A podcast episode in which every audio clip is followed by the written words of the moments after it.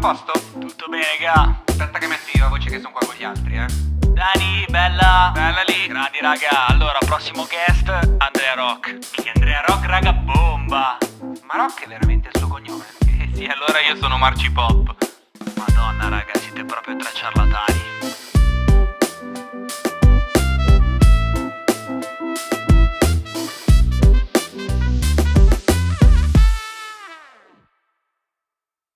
Raga, dai, Facciamo le cose serie. facciamo le eh? cose serie. Allora, stasera intervistiamo un personaggio molto importante per quanto mi riguarda, un gran conduttore radiofonico, ma soprattutto un musicista, un artista tutto tondo, che è Andrea Rock, che salutiamo. Ciao ragazzi, grazie mille per l'ospitalità. Benvenuto. Figurati, benvenuto. cioè, è più, è L'onore, a più te. l'onore. Comunque, Io, io avrei subito una domanda che tra l'altro è la domanda più classica probabilmente che fanno tutti e che viene naturale. Eh, ma da dove nasce il nome Andrea Rock? Eh, È un nome che ti hanno affibbiato i tuoi amici oppure te lo sei dato tu, per esempio? Allora, via di mezzo, non erano miei amici ma mi è stato affibbiato. Io quando sono entrato in radio, sono entrato a Radio 105 tra il 2005 e il 2006. Davo una mano a Ringo con il quale già collaboravo su Rock TV dal punto di vista autorale, quindi io scrivevo un suo programma televisivo. Lui mi ha detto che gli sarebbe servita una mano anche sul progetto Revolver, il programma che lui conduceva all'epoca su Radio 105 e poi aveva ovviamente nella tasca il, il discorso Virgin Radio che stava arrivando e quindi si stava circondando di una serie di professionalità che gli avrebbero potuto eh, essere comode nella, nella formazione di un progetto così importante e nell'andare un pochino a riempire quelli che potevano essere i suoi tempi morti dal punto di vista proprio della gestione di un programma visto che stava diventando comunque lui il direttore di una prima radio rock nazionale. Quindi insomma c'era tanta pressione su di lui. Quindi entro come autore serve ovviamente creare un indirizzo mail All'epoca io avevo ancora le unghie nere su una mano e l'eyeliner un po' alla Misfits Spettacolo. sotto gli occhi. Quindi quando il reparto dell'EDP decide di affibbiarmi una mail, dice dai dobbiamo fare la mail per Andrea, dai quel ragazzo, quello un po' rock. Mm, bellissimo. stupendo. Vabbè, io l'ho accettata anche perché io sono un ragazzo, sem- ex ragazzo semplice e Andrea Rock vuol dire tutto e vuol dire niente. Andrea è uno dei nomi più banali e comuni del nostro paese, rock appunto per me è un'attitudine e poi se proprio vogliamo un po' giocare con la fantasia, la prima band della quale io mi innamorai quando ero ragazzino erano i Beastie Boys. C'era uno dentro e i di rock. Ho provato a rileggerlo così. Vediamo se me la passate voi che siete fan E della abbiamo già rock. cominciato con dei nomi, nel senso, io sto ascoltando un disco dei Beastie Boys, ce l'ho nel- in macchina, sì, ce l'ho in macchina. Mi recuperato il nome, ma è quello con passato. Intergalactic, non mi ricordo È come si chiama. È l'Onesti. l'Onesti, 1997. esatto. Copertina bellissima, ci sono loro dentro una scatola Sardine. di sardine che viaggiano sul sole. Comunque, no, eh, senti, ma ne hai tanti di lavori. Io mi sono letto un po' la tua biografia, ne hai fatte veramente un botto, cioè raccontarti e correre una maratona. Di la verità su Wikipedia. Sì, sì, sì, su Wikipedia. Però mi sono, cioè, è- insomma, io studio, mi preparo, ho visto Ma un ci sacco di interviste, ho letto un sacco. E una cosa che volevo chiederti è: ma il tuo lavoro, conduttore radiofonico? Il mio lavoro è comunicare musica. Attraverso i microfoni racconto la musica e racconto quello che si può fare con la musica. Questo significa cantare delle canzoni che hanno magari un peso specifico di un certo tipo o raccontare la storia di chi ha scritto canzoni con un peso specifico di un certo tipo. Quindi se mi chiedi che lavoro faccio, io ti dico che mi occupo di comunicazione nell'ambito musica. Spettacolo, lavoro da sogno. Beh, hai un- una figura, un esempio da seguire. Un quindi. esempio da seguire. Infatti, volevo dirti, siccome noi tre spesso ne parliamo, no? adesso ci siamo messi con questa passione davanti al microfono e spesso diciamo: noi siamo degli wannabe performer in radio, no? Cioè, ci piacerebbe un botto lavorare in radio. Cioè, ma com'è lavorare in radio? Esatto. Ma allora, la radio è un sistema molto complesso da un certo punto di vista che può essere vissuto in maniera terribilmente scolastica, quindi si studia, si va a fare edizione, se il tuo obiettivo è andare nelle grandi radio nazionali, quelle generaliste, probabilmente fai quel tipo di percorso. Io credo che chi abbia fatto le grandi rivoluzioni in radio quell'aspetto scolastico l'abbia considerato fino a un certo punto. Certo, non vai in radio a parlare super milanese così perché sennò non va bene. Siamo spacciati, raga. Io sono spacciato, raga. Cioè, Però puoi comunque creare un progetto tuo e secondo me la chiave di lettura più interessante è andare a tracciare qualcosa che non sia mai stato battuto. Io dico sempre l'off-road è la strada più divertente, è la più complicata, è la più faticosa, però è quella che non batte nessuno. Andare dritti in autostrada siamo capaci un po' tutti. Mettiamo il pilota automatico e adesso annunciamo, disannunciamo un disco, 20 secondi di rampa, leggiamo la citazione dello sponsor. Ma secondo me c'è altro e la strada personale, a mio avviso, paga di più. Siamo all'interno di uno store, lo sa chi vi ascolta, uno store creato dalla passione di alcuni ragazzi per un messaggio, uno stile, un qualcosa che era loro. Se Certo. avessero semplicemente seguito un modello e uno standard, probabilmente non sarebbero in uno store al centro della città di Milano, non avrebbero i contatti che avrebbero, non farebbero i numeri che farebbero e probabilmente anche noi non ci saremmo conosciuti. Quindi pensa un po' quanto la personalizzazione, la strada personale percorsa dagli individui possa poi mettere in contatto tante altre realtà e tante altre persone. Beh, ma fatti dire una cosa, cioè, altra piccola provocazione. Devi avere tanta libertà per fare tutto questo in una radio nazionale. No, in una radio nazionale non hai libertà perché ha una struttura importante composta da editori, station manager, head of music, c'è una linea editoriale da seguire e non Chiaro. puoi uscire da quella linea editoriale. Devi riuscire a trovare il tuo percorso eh, proprio come l'off-road, cioè sì c'è un tracciato, tu più o meno lo segui ma ogni tanto il sassolino ti entra Chiaro. e ti fa fare quel rimbalzo in più. Tu devi riuscire, seguendo un tracciato, ad arrivare meglio, prima degli altri, non lo so. Per me è stata una sfida e una sfida costante. Parlavamo fuori onda della nostra comune passione per il mondo della pallacanestro americana. Parlare di pallacanestro NBA in una radio rock nazionale in Italia era una scommessa difficilissima. Ora lo faccio da diversi anni, ma all'inizio i primi messaggi che ricevevo in diretta erano tu vuoi fa l'americano da gente che ascoltava una radio che passava i Guns N' Roses. Chiaro, cioè, è allucinante, no? È allucinante. Io volevo, volevo chiederti, non so se tu ragioni magari più sul lungo periodo, ma tu vedi il tuo futuro nella radio? Cioè ti vedi, perché prima mi parlavi comunque di un discorso anche di, eh, diciamo, anzianità e sei uno dei ragazzi più giovani a quanto ho capito. Paradossalmente. Ma tu vedi il tuo futuro all'interno della radio o pensi di poterti esprimere anche sotto altri contesti? Beh, a me piacerebbe avere un incarico di responsabilità in radio, questo sì. Quindi se mi chiedete un avanzamento di carriera, sicuramente sì, non vorrei essere semplicemente uno speaker, anche perché io credo che uno speaker credibile abbia una data di scadenza. A un certo punto non sei più credibile perché non esci più quanto uscivi una Ma volta. poi chi, chi la definisce questa data di scadenza? È un po', è un po' come ti senti tu? È... Sì, dipende tanto da quello che fai. Cioè, se la vita a un certo punto, senza nulla togliere, per carità, non fraintendetemi, ti porta a- ad avere delle altre responsabilità e devi essere magari, non so, tu il padre di famiglia che regge tutto quello che è quel sistema, non potrai andare a cinque concerti a settimana. Certo, ti cambia. eh, Perdi un po' il prove. contatto con le cose, forse. E se perdi il contatto con le cose, perdonami, ma non sei credibile. Chiaro. Quello- io su quello non transigo, cioè chi si occupa di musica deve vivere la musica. Certo. Chi prende parola per qualcosa deve farlo con cognizione di causa, se no Certo. faccio parlare gli altri di altre cose. Allora, Freme, freme io Gabri. fremo su sta cosa perché, allora, come ti dicevo prima, il rock and roll è la musica che io ho ascoltato per prima. Perché mio padre è un grande appassionato di rock, suona la chitarra e in casa io avevo solo dischi rock. Quindi nel vecchio hi-fi io mettevo i CD di mio padre perché non avevo ancora i miei CD. E dico se, cioè, mh, poi non è stata la musica, diciamo, della mia ribellione, perché nell'adolescenza ho scoperto il rap e poi sono andato avanti. Però è stata la prima musica che ho ascoltato. E io un aneddoto che spendo sempre con quelli che un po' se la tirano, che conoscono rock, è che io penso di aver perso la virginità con l'equivalente di Diletta Leotta mu- musicalmente, perché il primo disco che ho ascoltato è Moving Pictures dei Rush, che è un disco, è il disco di Tom Sawyer, cioè l'avrete sentita Sì. tutti di sicuro, Sì. no? Ok. Allora volevo chiederti, ma uno, com'è nata la tua passione per il rock? Due, qual è il primo disco che hai ascoltato? Allora, un po' lo citavo prima, i Beastie Boys sono stati la prima band della quale io mi sono innamorato. Spero che i- i- le vostre ricerche vi abbiano portato a scoprire che i Beastie Boys erano un gruppo punk. Certo. Quindi inconsapevolmente quella Fight for Your Right to Party con quelle chitarre mi avrebbe poi portato a scegliere le chitarre e la comunicazione attraverso un genere semplice ma di grande impatto come il punk. Ma sarei potuto finire tranquillamente nel rap. A me ciò che importava era che la musica non fosse esclusivamente un sottofondo, ma che facesse qualcosa, che smuovesse qualcosa in me e nelle persone.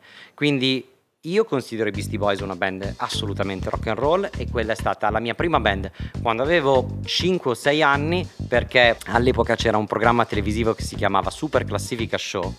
Lo conduceva tale Maurizio Seimandi, un personaggio ignobile che un giorno ospitò Ma era quello con la faccia a forma di palla da discoteca? eh, io- no, no, però era, quel- era quello il, il Ok, programma. ok. Lui no, lui era quello che sembrava ancora più finto. Ok. Ehm, a un certo punto ospita Giovanotti, un giovanissimo Giovanotti, tempi di Gimme Five, la mia moto, eccetera. Giovanotti in qualche modo ti dice che si ispira a questa band di New York, a questo trio di New York che sono i Beastie Boys.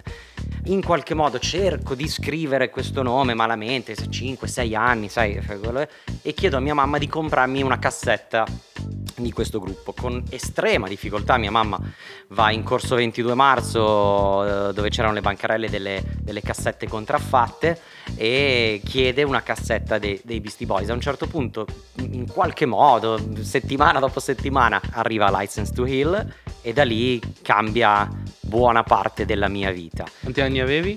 io avevo 6-7 anni. Poi la musica è stata ovviamente un sottofondo, quindi ci sono stati tutti i periodi, no?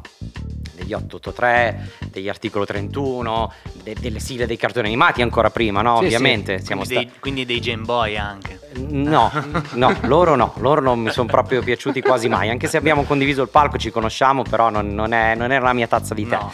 Ci sono i Trick or Treat, che è un gruppo metal che fa le cover dei cartoni animati degli anni 90 e le fanno in maniera spaventosa, vi consiglio di andarli ad ascoltare, Andiamoceli spaccano. tutti ad ascoltare. Loro spaccano. Trick or treat. Quindi diciamo che la musica poi a un certo punto diventa sottofondo e la riscopro nel momento in cui ho bisogno di affermarmi socialmente in un contesto Certo. difficilissimo come quello di una scuola privata a educazione cattolica dove tutti i miei compagni di classe vivevano di calcio, maglie firmate e discoteca del pomeriggio. Io non avevo le possibilità di comprarmi capi firmati, non giocavo a calcio e mi lasciavano fuori se provavo a entrare nelle discoteche. Io la seconda volta che sono entrato in discoteca nella mia vita ho preso dei soldi per farlo. Quindi Spettacolo. questa è stata già una piccola rivincita in, Spettacolo. in quel, in quel contesto. Cazzo, quindi cioè, scusami, se- ma voglio sottolineare questa cosa, cioè tu sei rock and roll proprio dall'inizio. Da sempre. Perché c'è... Se vogliamo chiamarlo rock and roll, eh, Come magari sì, attitudine. come Come attitudine attitudine. sì. Come attitudine, certo, certo. sì, certo. sì, sì.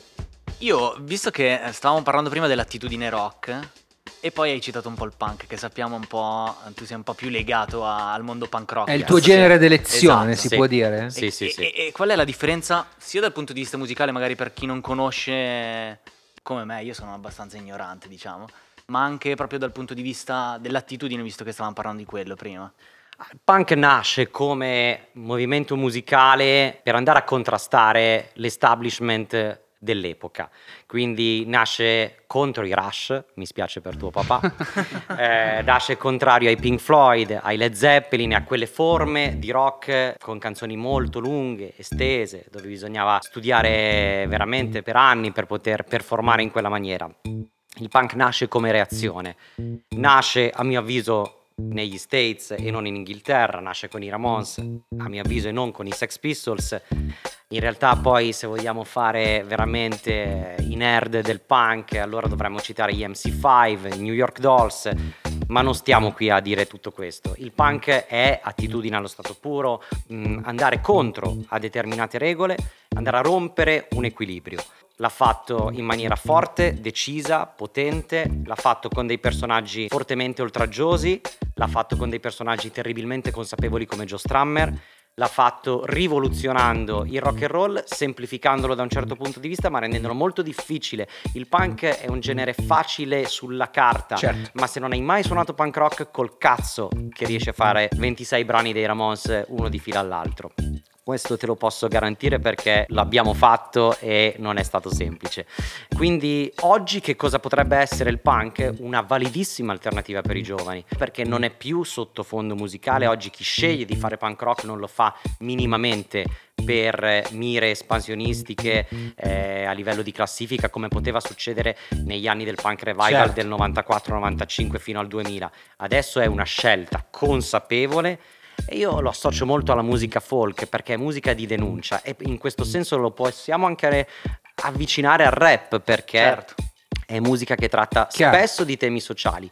Ha avuto delle evoluzioni da classifica eh, con i Green Day, con i Blink, eccetera, dove per qualche momento ha perso un po' di quella sua matrice totalmente rivoluzionaria, ma poi l'ha ripresa e l'ha ripresa alla grande. Invece io ho una curiosità, nel senso, eh, facendo sempre un parallelismo con quello che è stato il mondo del rap che ad oggi guida le classifiche, o ascoltandoti adesso, tutti i nomi che tu fai comunque hanno- sono stranieri, no? Invece nel panorama italiano, che adesso invece appunto come dicevo è guidato dalle classifiche di rap, di che artisti si può parlare, di che rivoluzione, di che movimento si, si tratta? L'Italia è una storia lunghissima di punk rock e di sottoculture.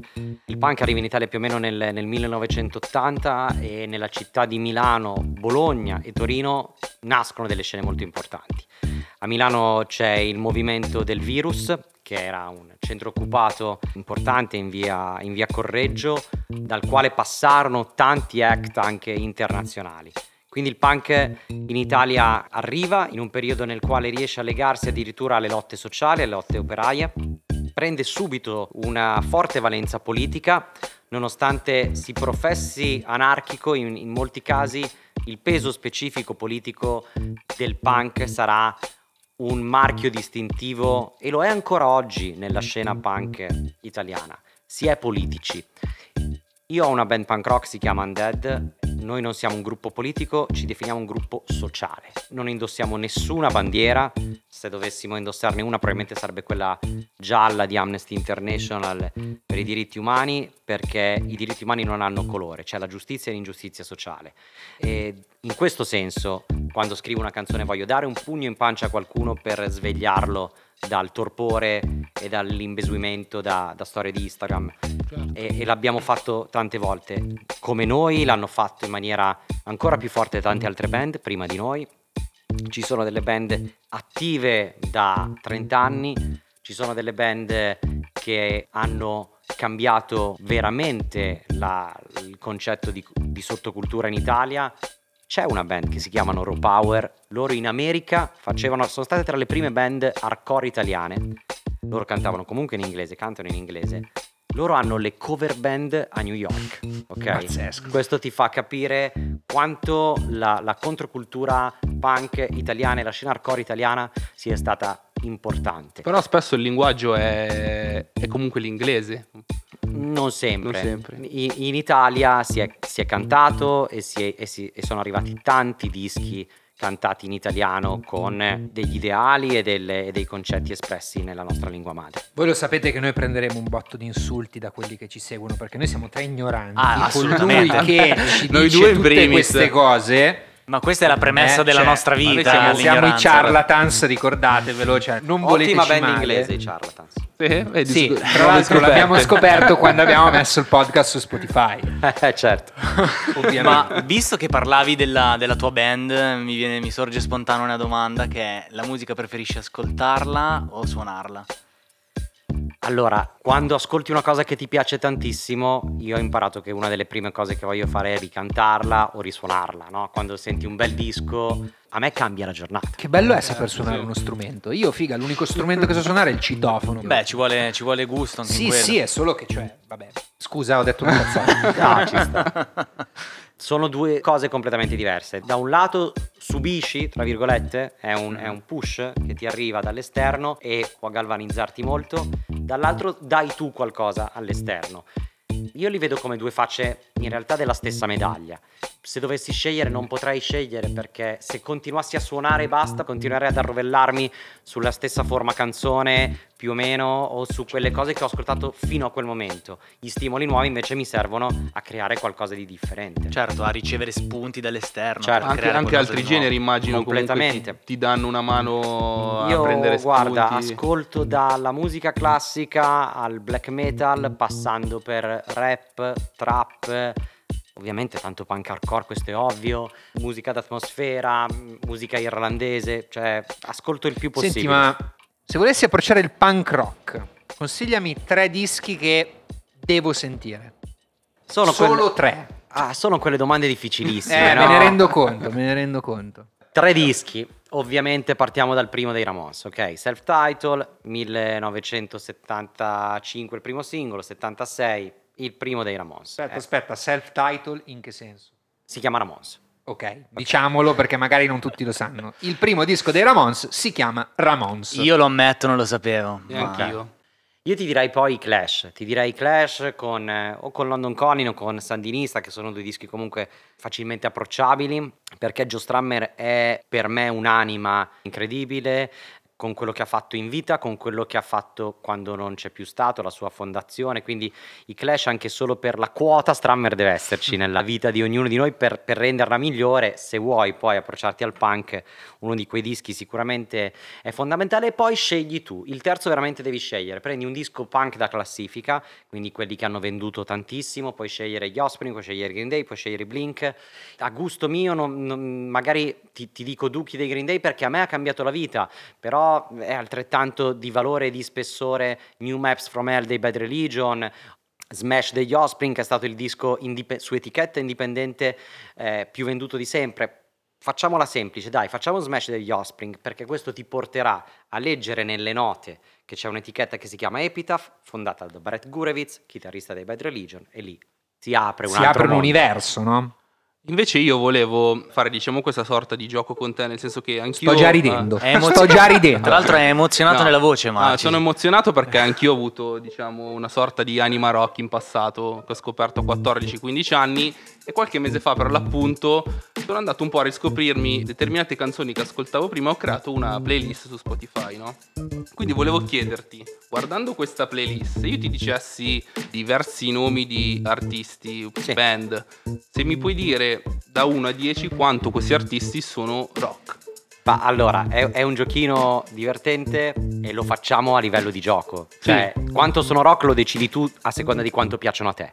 Poi se vuoi io ti dico quanto fanno star bene me, quindi sono più o meno rock. Va vuoi. bene. Accettiamo questo compromesso. accettiamolo. Accettiamo, tu- vedo nomi del passato. Allora, partirei con i Linkin Park. Ottimo band fondamentale, Chester Bennington nel cuore, una delle band che mi ha cambiato veramente il, il lavoro, perché è stata la prima band che ha riscritto in Italia dopo un'intervista fatta con loro, complimentandosi per il mio lavoro. Era la prima volta, il mio primo complimento sul- nell'ambito lavorativo l'ho ricevuto all'estero. Nemo, profeta in patria. Bellissimo. Pazzesco. Grande. Seconda band, i Green Day. Va bene, fondamentale. Fondamentali. La BC. La BC. Ce l'ha detto prima. Mm. Giochi facile però, eh. Eh, Poi cioè, io ho così una- stai giocando facile. Ho una serie di canzoni, ma sono tante. Probabilmente avevo questo debole. Pink. Allora, Pink è incredibilmente rock. Innanzitutto ha una voce spettacolare. Se non avesse fatto delle scelte di arrangiamento pop, sarebbe stata la nostra Janis Joplin. Esageriamo? Esageriamo così forte? Io la stimo tantissimo. Quindi per me è molto più rock di tanti gruppi inutili che ci sono adesso. L'ultimo, dai, per finire, i Good Charlotte. E qui c'è un momento di pausa. Momento di tagliamo, silenzio. la tagliamo Sono molto questa. simpatici. Sono dei ragazzi molto simpatici, ci siamo incontrati più volte. Ecco, sono quelli che hanno preso proprio la moda del trucco, del make-up, eccetera, e l'hanno portato ai, ai ragazzini di MTV. Si può parlare di commerciale? Assolutamente sì, era, era dichiarato, loro volevano arrivare lì. Ma adesso ti faccio addirittura, guarda, proprio il lancio con Lazzo. Non sono molto diversi dagli artisti trap del 2003. Perché i Good Charlotte hanno un passato di drug dealers quartieri malfamati e cose di questo tipo, loro volevano fare i soldi. Sono due gemelli, gemelli Madden. A un certo punto della loro carriera uno frequenta Nicole Ricci e l'altro Paris Hilton, quindi direi che Erano il- messi bene. Voglio dire, non gli è andata male. L'obiettivo era Me- chiaro. meglio di noi stava. L'obiettivo era chiaro da quando vendevano le buste a quando hanno scelto di, di- di condividere questa vita matrimoniale. Quindi sono un gruppo rock fondamentale? No. No. Sono dei simpaticoni? Probabilmente sì. Ti potrebbero offrire una cena? Oggi forse no. Il voto è uno. No, uno non si dà. No, no, no, dai, non diamo voti, non diamo, diamo voti, voti. però Divertente, a me mi sono divertito a fare sto gioco. Sì, sì, sì. Ma mh, durante questa chiacchierata abbiamo parlato spesso del- dell'attivismo, della beneficenza, che sappiamo è un tema che ti sta molto a cuore. Sì. Hai partecipato spesso a tanti progetti, quindi la prima domanda che a me sorgerebbe spontanea è raccontaci un po' da dove è nata questa tua passione, perché comunque credo sia una passione. Faccio un nome su tutti, Rezzophonic. E e allora hai già spoilerato. Raccontaci un po'. Allora, il nome Risophonic è stato la prima volta che sono stato coinvolto in qualcosa di artistico per qualcun altro. Poi per me è diventato esclusivamente un punto di partenza per fare altro e farlo forse meglio. Nel senso, il primo giorno che mi sono messo dietro a un microfono a Rock TV per volere di Mario Riso, ideatore del progetto Risophonic, esco da quella diretta e dico basta, sono famoso. Mi avevano ascoltato in 40 forse, ero famoso. Quindi tornavo a casa veramente a un metro da terra. E mi sono detto una frase stupidissima che era qualsiasi cosa succederà d'ora in avanti, ricordati di non fare lo stronzo e di restituire. Perché se arriva la fortuna di poter vivere della tua passione, farlo diventare un lavoro, cioè, questa è una fortuna, è un dono. Ricordati che dovrai restituire. Quindi nel restituire aiutare tutte le persone che potevano avere bisogno, dai miei amici senza lavoro ai quali ho cercato di dare dei lavori, a ovviamente chi era molto più sfortunato di noi del cosiddetto primo mondo. Risophonic, un progetto che nasce quindi nel mio ufficio, mi mancano delle persone, io vado a sostituirle e da lì parte questo bellissimo progetto che ha portato addirittura ad avere un, un pozzo d'acqua eh, potabile nella regione del Casado a mio nome. Questo mi ha fatto molto piacere. Pazzesco. Poi sono successe delle, delle cose e ho deciso di iniziare il mio Risophonic. Quindi chiamare anch'io degli artisti molto più basici e molto meno altisonanti di Negramaro, Negrita, Alcuna Certo. Coil e Come eh, si chiama questo progetto? PGA, Italian Punks Go Acoustic, Punk Goes Acoustic per gli amici, eh, in questo periodo di lockdown e quarantena è stato fondamentale. Questo progetto nasceva con la volontà di fare una serata tra amici perché mancava un progetto acustico in un locale e quando c'è stato da dividersi un cachet abbiamo detto ma siamo in metà di mille, cosa facciamo? Ci teniamo 10 euro a testa? Pensiamo subito a una destinazione. Certo. Un mio amico che è Angelo Ricucci mi parlò di, una- di un'associazione che si chiama L'Isola che non c'è a Cassina Rizzardi a Como, dove degli insegnanti volontari insegnano a ragazzi diversamente abili musica, teatro, danza, e cucina, laboratori vari. È un'associazione piccola di diversamente abili. Il punk è sempre stato il ragazzo considerato diverso. Quindi se dobbiamo essere diversi, siamolo insieme. Certo. E da lì sono partite tantissime iniziative, serate.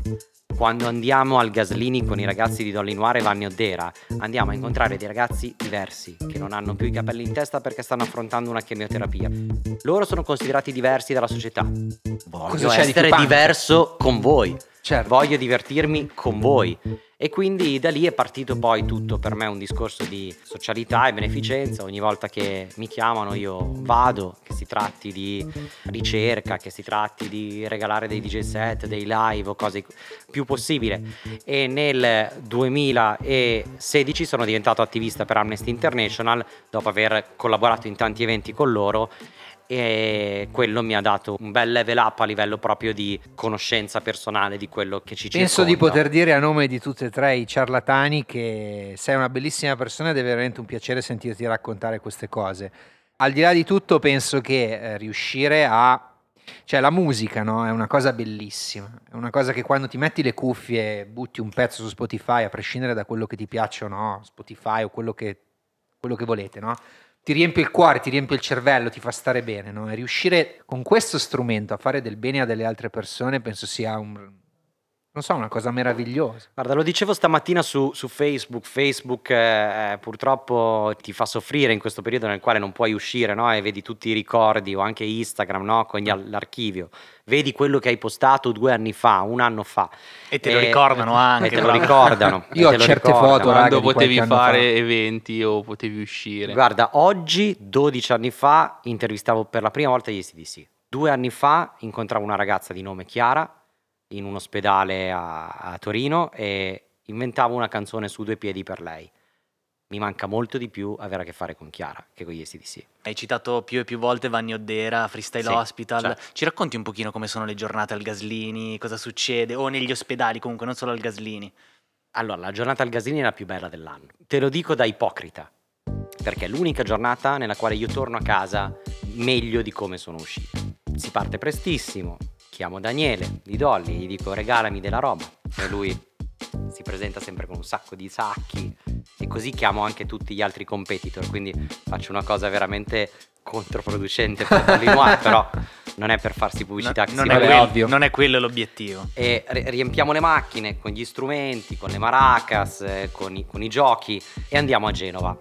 E lì ci sono questi talenti del freestyle in generale e del freestyle motocross che regalano dei momenti a questi bambini perché il Gaslini è il- l'ospedale che ha la struttura più grande a livello numerica proprio dal punto di vista pediatrico. Quindi questi ragazzi per una serie di ore si dimenticano della malattia. E noi vinciamo facile perché noi li vediamo per 3, 4, 5, in realtà poi diventano sempre 6, 7 perché non vorresti mai Chiaro. andare via. E poi dopo torniamo alle nostre vite. Ci ha riempito il cuore, ci ha fatto sentire terribilmente importanti. C'era un ragazzo l'anno scorso, quindi l'ultimo Natale, che quando ha conosciuto Daniele di Dolly Noir pensa un po' è impazzito. Ha detto ma no, ma è incredibile, io seguo questo. Non sappiamo poi realmente che cosa Commovente, me lo succederà. ricordo, ce l'ha raccontato Daniele, è stata... Io ho pianto, ti giuro che quando me l'ha raccontato, quando ho visto, ho pianto. Mi sembra che sia entrato nel gruppo degli ambassador. Meno è, stato, è stato veramente commovente e toccante. Meno Però, male, cazzo, ma dai. guarda, eh, ecco, quello che succede poi quando vai lì è che non è commovente, è vita, è, È vita, vita sorrisi. vera, sì. Chi non è abituato può avere il momento di mh, traballante, però regali vita. Quest'anno Vanni è venuto da me e dagli altri ragazzi con le chitarre e mi ha detto adesso andiamo dove fanno i trapianti di midollo osseo. Quindi i ragazzi e le ragazze che vedi adesso probabilmente non li vedrai più. E siamo diventati molto più bravi a suonare in quel momento lì. Siamo Eh, stati immagino, molto sì. più simpatici, siamo stati molto più cazzoni. Eh, li abbiamo fatti divertire. Il mio amico ha chiamato la nonna di una delle ragazze chiedendola di ospitarla perché aveva un ristorante. Ti, ti dà tanta vita e poi in maniera molto ipocrita tu te ne torni a Milano o, o a casa tua e ti dimentichi di questa, di questa cosa qua fino a che non ricevi la prossima chiamata. Dai, non credo, nel senso è vero, hai Sì, ragione, però ok. non credo te ne dimentichi La- veramente. No, non te ne cioè, dimentichi. sono Realmente, che- ok, realmente non te ne dimentichi, però poi lasci il lavoro sporco a- agli infermieri, ai medici. Tu vai lì con, con queste magliette, no? Ti senti super figo, ti metti il camice, ma sotto sei, sei rock and roll, sei con la moto, con la chitarra. Però non ti Poi piace dopo- pensare, cioè non lo so, una cosa che magari è un ragionamento un po' del cazzo, però mi va di farlo. Eh, non ti piace pensare, cioè a me piacerebbe pensare, no? Che alla fine, in un certo senso, tu regalando quei momenti a questi ragazzi, eh, No, gli fa bene. A livello medico è comprovato che mototerapia, musicoterapia fanno molto bene. Quindi questo è quello che mi mette veramente Certo. in pace. Poi dopo, certo, fai tutta una serie di considerazioni a seconda del giorno. Io oggi, forse perché ho visto la foto di Chiara stamattina, un po' mi manca e un po' la sto vivendo in questa maniera qua. certo, certo, certo. C'è un messaggio che vorresti passare ai nostri ascoltatori in questo ambito, nel senso qualcosa, qualcosa da portarsi a casa, di cui farne tesoro, per comunque nella vita di tutti i giorni fare del, dell'attivismo. Non siate egoisti. Questo è l'unico messaggio che mi sento di dare. Non siate egoisti. Quello che può far star bene voi, può far star bene almeno un'altra persona. E se questo concetto tu riesci a farlo passare a più persone possibili, starà meglio il tuo blocco, starà meglio il tuo quartiere. E quindi, se dovessi dare un consiglio molto semplice, molto banale, non siate egoisti. Siamo qui per un periodo di tempo relativamente circoscritto. È bello poterlo condividere il più possibile. Quindi, se succede qualcosa di bello, e succede qualcosa di bello per fortuna nella vita, forse questo è un anno un po' difficile nel quale dirlo, ma sono nati un sacco di bambini.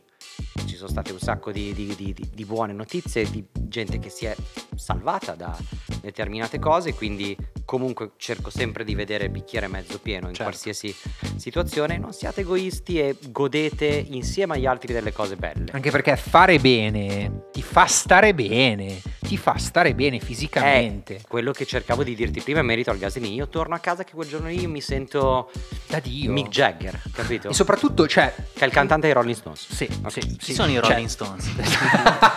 No, una cosa se- insomma che volevo aggiungere, poi diciamo magari, non so, dirò una cosa abbastanza banale, però vedere l'effetto di quello che fai è devastante, ti cambia la vita. Sì, anche perché si parla di fare del bene in prima persona, mettendosi in gioco e investendo il tuo tempo. Senti, io ti volevo chiedere una cosa. Mi sono letto un po' di tue interviste, no? E un tema di cui tra l'altro parlavamo eh, non molto fa, eh, relativo al fatto che appunto tu sei un po' punk da tutta la vita, no? Ci hai raccontato del fatto che frequentavi una scuola privata a stampo cristiano, ma eri, diciamo, più legato a una cultura totalmente opposta. Yes. Una cosa che ho letto nelle tue interviste è che tu citi, almeno in due occasioni, no? Il rapporto con tua mamma, cioè quello che hai dovuto dire a tua mamma per, in un certo senso, giustificare le tue passioni, Sì. che poi sono diventate il tuo lavoro, no? Raccontaci un po' di questa cosa, cioè com'è stato? Allora, io sono figlio unico di mamma single. Io ho vissuto tutta la mia vita con mia mamma e i miei due nonni materni. Non è assolutamente semplice dire a tua mamma che ti sei innamorato di questa cosa che si chiama punk, che lei chiede in giro e si spaventa, poi figurati con internet dopo quando è arrivato internet. E quindi non era semplice, soprattutto farle passare il concetto che non avrei seguito la strada che lei si immaginava fosse quella giusta per me. Lei mi ha mandato in una scuola privata perché col fatto che non c'era una figura paterna nella mia vita ha detto forse con eh, questo tipo di impostazione ti stanno un po' più addosso quindi non è, non- non è stato, non è stato semplice eh, da quel punto di vista perché appena ho capito che mi trovavo in un ambiente ostile sono scappato mio- la mia prima scappatoia sono stati i fumetti mi sono rinchiuso nei fumetti ho letto qualsiasi cosa disegnato qualsiasi cosa poi ho incontrato dei ragazzi con una chitarra in mano che venivano rispettati più o meno perché erano diversi, ok? Quindi non dovevano più sottostare a quelle regole sociali che imponeva la scuola o l'ambiente, eccetera. E quindi da lì il punk mi ha liberato, ok? Però è stato difficilissimo dire a mia mamma che non avrei concluso l'università perché andavo in televisione a parlare di rock.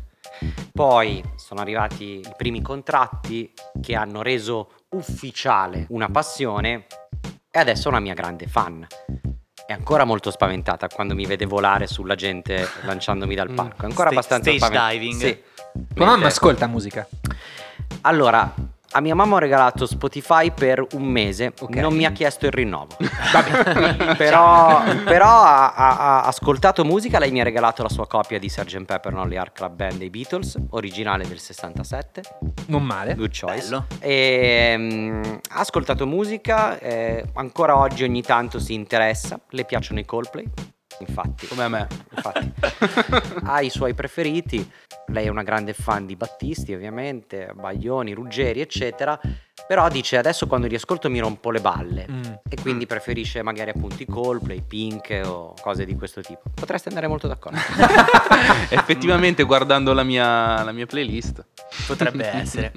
Ti volevo fare un'altra domanda legata a un'intervista che hai rilasciato. Niente, niente di serio, eh? Però Ok. parlavi appunto del tema della pecora nera, degli out of step. Tu Yes. dicevi, quello è Andrea Rock. sì, E si lega molto in realtà al tema di Dolly Noir. certo.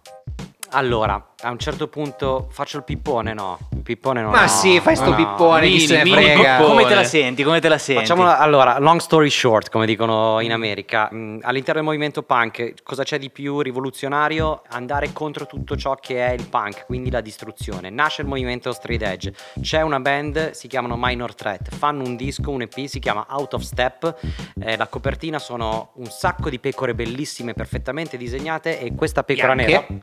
Sì. E questa pecorina nera disegnata malissimo che va dall'altra parte. Scusate, ha fatto vedere Il tatuaggio. il Eh, lo so. tatuaggio, eh? Sì. Cioè, E io mi sono sempre sentito così, quello che andava un po' fuori dagli schemi, pur essendo comunque nel picture di quelli che stanno trainando un... Quindi faccio parte di quel gregge, ok? È, è- è sicuro. Però sono disegnato in maniera diversa, un po' più personale e magari vorrei andare da un'altra parte, ma alla fine sono confinato dentro a quel disco. È una sfida, è uno stimolo, mi permette ogni giorno di cercare di dare il massimo e di cercare la traccia più interessante per continuare su quell'autostrada di off-road che alla fine mi porterà comunque a un punto d'arrivo, ma magari mi sarò divertito di più. Capito, pecore nere all'ascolto, tutti quelli che ci ascoltano che dicono Godetevela, se, io se sono vi una pecora nera. pecore nere, godetevela. Andate, che poi Andatene fieri. Andrea Rock. Andatene fieri. Abbiamo parlato di un sacco di cose super interessanti, si potrebbe andare avanti probabilmente per ore e ore. Sì, raga, sono contentissimo. Ma- Se andiamo avanti così con sti ospiti, cioè. Noi tendenzialmente quello che ci piace fare è chiudere le puntate con un paio di aneddoti. Chiediamo sempre ai nostri ospiti di raccontarci un epic win e epic fail. Non c'è bisogno di tradurlo perché tu nel panorama lui americano mastica. esatto, ci sguazzi. Quindi parti te da, da- da dove vuoi. Allora, forse la cosa più bella che mi è successa e che può succedere in realtà a ognuno di noi è quando vieni apprezzato per quello che sei. Voi mi avete fatto dei complimenti stasera molto importanti e sappiate che io tornerò a casa sul mio tram e ci penserò e mi farà molto piacere. Quando vieni apprezzato da qualcuno che apprezzi tantissimo, quello ovviamente è un epic win. Mi è successo in un paio di occasioni, una volta con il batterista dei Ramones, Marky Ramon, la pecora nera non viene chiamata per accompagnare Marky Ramon in una serata all'Alcatraz sul palco, vengono chiamati degli altri personaggi. Marky fa il sound check, io ero lì solo ad assicurarmi che tutto stesse andando nel giusto modo perché eravamo partner con la radio dell'evento.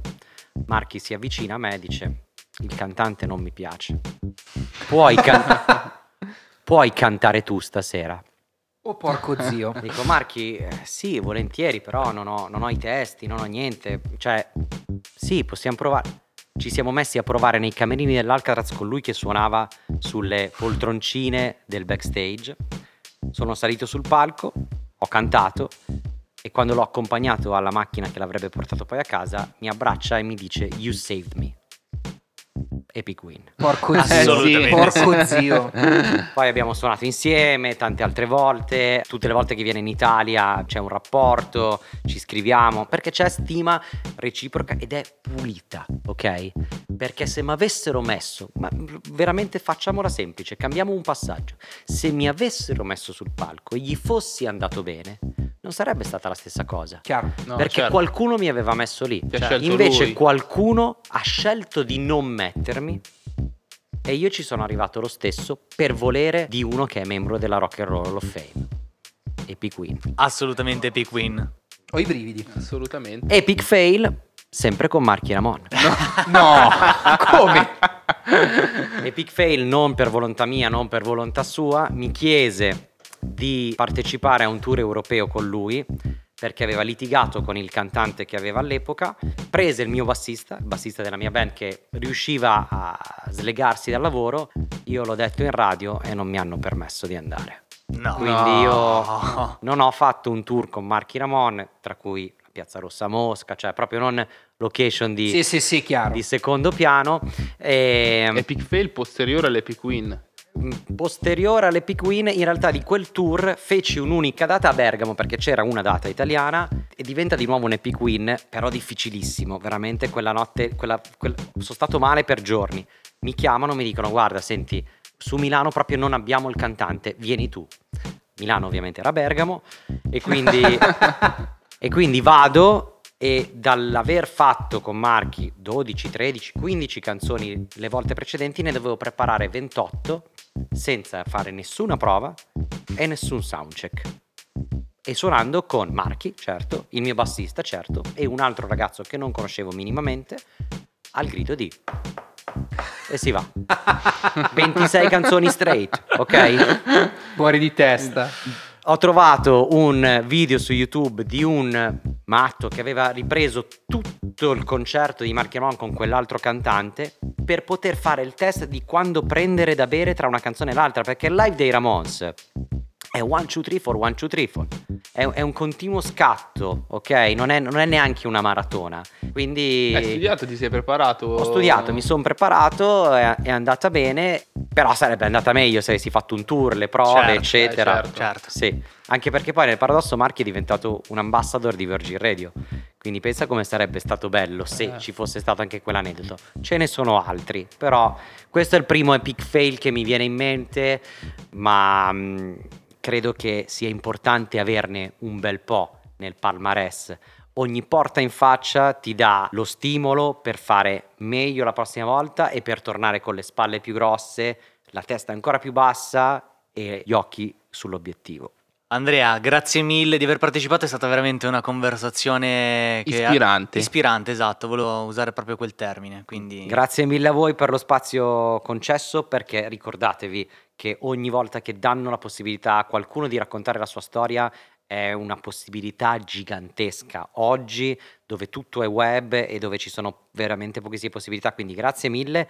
Grazie che hai avuto la pazienza di ascoltarci per tutto questo tempo. Speriamo ci sia una edit version con giusto il best Cre- of. creeremo perché- due puntate. Esatto, no davvero, grazie, grazie. Vi aspetto per eh, la prossima birra al pub. Una volta dicevo see ya in the pit, ci vediamo Certo, sotto certo. il palco. Adesso non si può ancora, speriamo a breve.